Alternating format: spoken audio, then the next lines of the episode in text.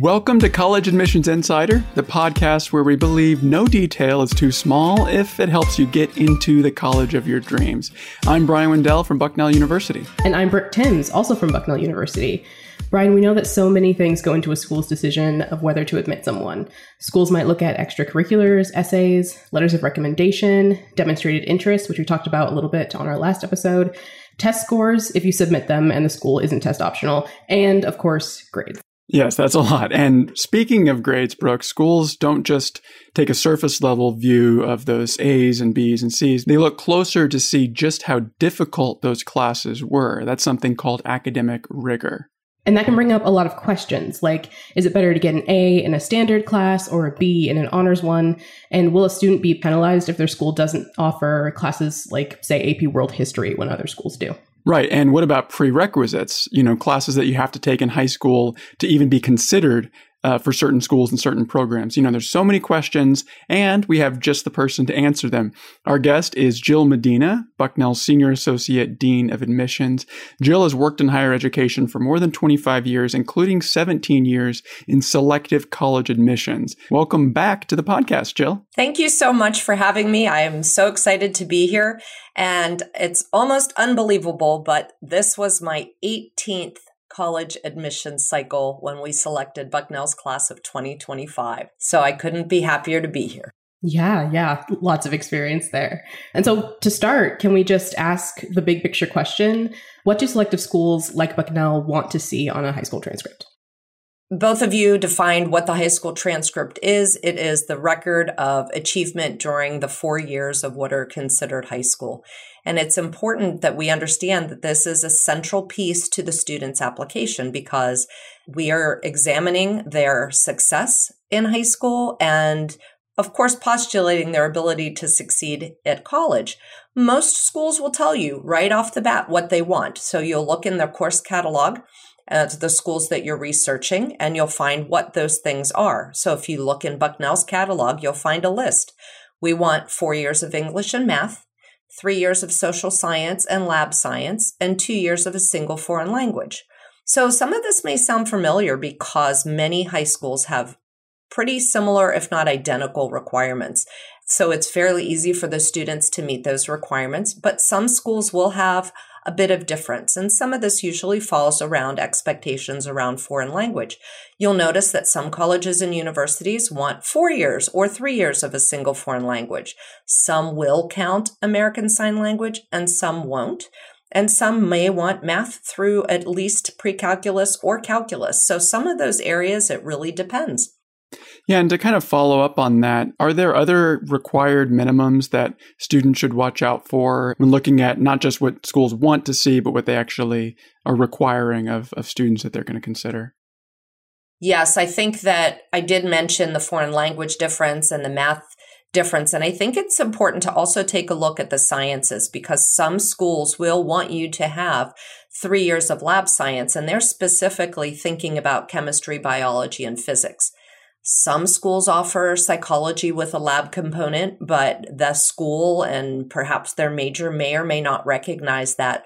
So they will have to take a look at each school that they're applying to to see what those requirements are. And this can get a bit tricky for some students if they are coming from schools that have different curriculum from outside of the United States. Some schools it may seem like the courses don't align. And this is a good time to enlist the assistance of a college admissions representative if you get into a position where you're having trouble dialing down on if what you have will meet a requirement. But typically, lab science, math, and foreign language are those areas that you may see a bit of variety. Most schools are going to want four years of English and four years of math. It's just at what level you get in math that can be a bit of a discussion.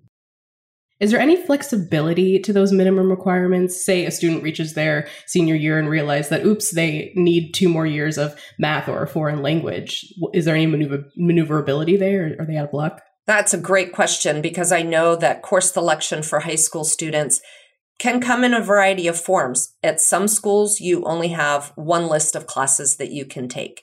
And depending on what level you're in, you don't get any options. So that can present a conflict for some students and a bit of anxiety if they're seeing that a school expects something that they don't have access to. I think whatever your situation, as long as you explain it, you can have your guidance counselor explain it. If you are applying to schools that require an interview, you can talk about it in your interview. For some students, they may not be able to take, let's use foreign language as an example. They may not be able to take a third year because it conflicts with a requirement. So as long as we know what the context is, then we will have that understanding of why something didn't happen. For some students who have a learning difference and they receive a foreign language waiver or a math waiver, as long as we understand what that context is, again, that's the important piece of it. So there is some flexibility, and you definitely don't want to think about some of these things let's say second semester of your senior year. These are things that you want to think about starting in your sophomore year, especially in your junior year. Yeah, that's great. Start making that plan as just as early as you possibly can. And I guess generally it would be better to, you know, kind of take more classes than you need than obviously fewer classes than you need, I, I would imagine. Speaking of course selection, there's another key aspect here that a lot of students are facing a, a decision between honors and you know AP which is advanced placement or IB which is international baccalaureate and you know so-called normal or regular classes. So what do you tell a student who is deciding between say like an English class that's you know categorized as a regular English class versus one of those honors AP or IB English classes? That's a good question. And I know for some students we get this question quite frequently, as well as parents. This is probably in the top 10 of questions typically asked. If your school offers a tiered curriculum, so let's say for the purpose of this example, we have uh, regular classes, honors, and then AP or advanced. Some schools just simply call them advanced. If you have the option and you have the availability, most selective colleges will prefer that you take a more rigorous course load. So we would like to be able to see that you can handle an advanced challenge. That is the preference. If you have IB, there are many schools that consider the International Baccalaureate to be uh, the top tier that's available globally. Now, some schools don't have that depending on their size and where you live. And as long as you're taking what your school offers to the best of your ability, I think that's the important thing to remember. Building on that a little bit, when it comes to the grades that you get in those different courses, for an application reviewer, would you rather see someone who got an A in a standard English class and really excelled there, or a student who challenged themselves in maybe an honors or an AP English class and walked away with a B? So I think this is a tough question because there are so many, there's a lot of subtext that we could read into this. Why is a GPA important? Is it what we're going to focus on when we review applications? How much pressure should a student be under to be so focused on that number? Because as an admissions application reviewer, that is not really the centerpiece of how we think about reviewing a student's academic record or high school transcript. We look at the context of the school. So we start there. What does the school have to offer? Then we look at what did the student take and what were their choices. So again, we've hoped that the student has created a context for us because if a school does, and I'm going to go back to the example, let's say the school does have a three tiered system, and we see that the applicant has taken all standard level classes, but yet the school had all of these other opportunities and it's not explained to us, we're left wondering why the student didn't do it. Were they afraid of the rigor? Were they not able to? Did they transfer to this school as an eighth grader and not place into the classes? To be honest, selective schools prefer that you take the top rigor available to you. For some students, this presents a challenge because, let's say, they are a humanities arts person and they want to take an optional humanities class or a communications class. And they've taken pre-calculus and that's not their interest. They don't want to go into business or engineering. So we have to balance out a little bit of choice that this student might have that aligns with their interest, versus what their parents expect of them, what their schools require for graduation, and then what colleges want to see. So you can see how this would be a bit tricky. So the general rule of thumb, meet the number that the schools or colleges or universities are asking of you, and then try to take as much rigor as you can. And so, speaking of that rigor, you know, it's it seems obvious to me that at within the same school, a B plus in an honors class is going to be considered more valuable, for lack of a better word, than a B plus in a in a regular class. But how do you compare two students at different schools where you know that b plus may be worth more at school a versus school b i'm really curious what you as an application reviewer thinks when you're when you're seeing those two options Yes. And when you think about a school like Bucknell, where our freshman class goal was about a thousand students to enroll, and we received over 11,200 applications, it's easy to think that we are really just comparing everybody but we do only look at a student by student within their context of their own school. So we don't take two students from, let's say, Los Angeles, and we don't take all of the Los Angeles schools and students and compare them. So we take students from one high school, and if we have more than one application, each student is viewed within the context of that. And it's not like they're compared against each other either because if a curriculum is robust, even a curric- if a curriculum is a standard curriculum that, you know, you go to a very small school and you don't have choices, we don't necessarily compare students against each other because for Bucknell, we want students to apply for which school they want to be part of. So, do they want to be part of arts and sciences? If so, which major? Same thing for the management program. If so, what management program and engineering. So it's not as easy to say that we're comparing apples to apples or oranges to oranges. There's an entire array of things that go into it. So each student is viewed on their own within the context of their high school. So does that mean then that you have a pretty good idea about which courses a school offers when you're reviewing a student's application? Is that what I'm hearing? Yes, we do. We get a lot of information from the school. So the school typically sends us what's called a school profile. And this is something that outlines the high school. It will tell us the name of the principal, the size of the school, enrollment, some context about the district. So some schools will have a state rating on their profile. But what's very important is it lists the type of curricular choices that the students have. It will tell us if they rank students, how many seniors they have, what percentage go on to colleges of two year, four year service in the military and employment. So we get a lot of information and then the school counselor usually sends a letter of recommendation or a report that tells us the number of honors classes that they offer. So when we see an applicant from a high school, we do have information about that high school. So, Jill, following up on that, could a family member or a student ask their own high school for that profile? Like, take a look at what's in it and um, maybe use the information in there to somehow help them in some way? I believe most schools do make the school profile available to the families. Many schools will do what I just call junior nights, where they will have a big program. They'll gather all the juniors together to talk about the process, to talk about timelines. And I know it's if you if it's the first time you're going through it as a parent or if nobody in your family has gone to college that night is information overload there's a saying that you feel like the fire hose is open and it's just coming at you and because there's some new terms that people haven't used typically things that they haven't thought about generally you can find your school's profile online or you can ask the school counselor or guidance counselor and they'd be happy to share it at least that's been my experience. Yeah, I'd be curious to go back and, and see mine from when I was in high school. And, you know, speaking of, I, I did speech and debate in high school, and um, I was never even close to being in the running for the valedictorian. But one of my speech and debate teammates was, and this was a large public school in Texas. And one year she actually decided not to take the speech and debate course with the rest of the team because the maximum GPA for that course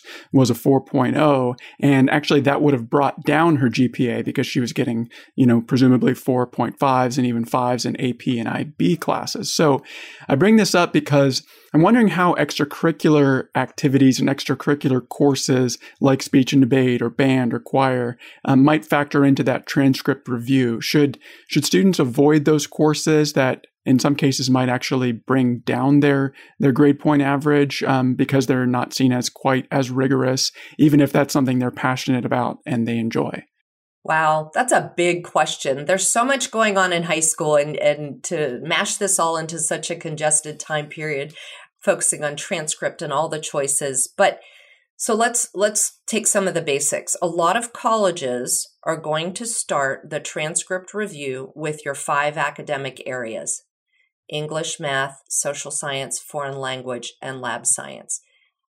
That is the heart of many schools' review. Some schools won't even look at any of your other classes. Some schools will do a whole GPA of everything that you've taken.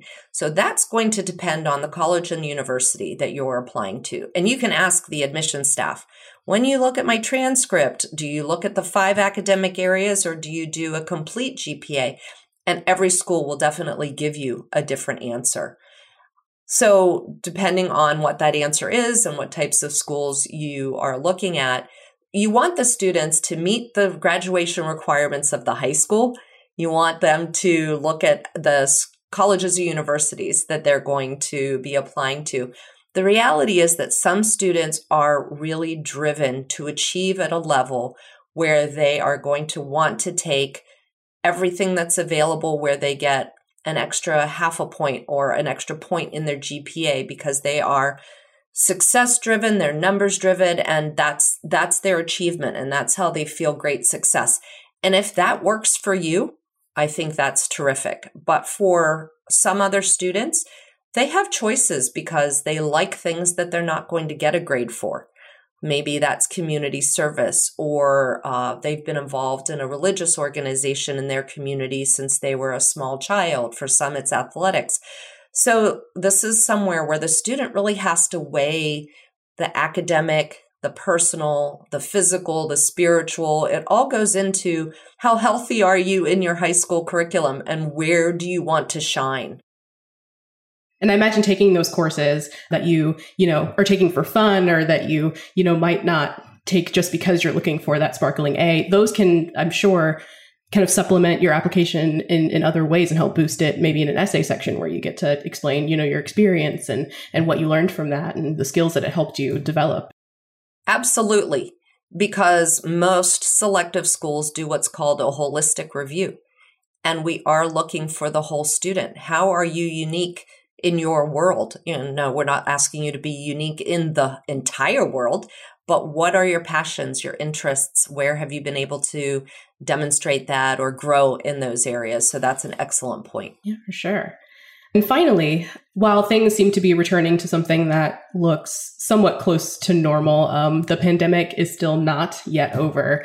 And so even as things seem to be changing, you know, for the better, the effects on high school transcripts will probably be felt for, you know, years to come. And some students might have struggled academically or even taken less rigorous courses, you know, during the pandemic with so many different things going on in their lives. How will college look at this time when reviewing transcripts. Many colleges, and this has been all over the, the media, are waiving standardized test scores as a, a sign that we realize that students haven't had access to some of the things that they normally would. Um, for some students, the pandemic has impacted their transcript, and that we may see semesters or grading periods where a student receives a pass or a fail as opposed to a letter grade. So there are many bumps in the road that can happen. Some of them are bigger than others. And the benefit of a holistic review is that we get the context. We're able to work with you.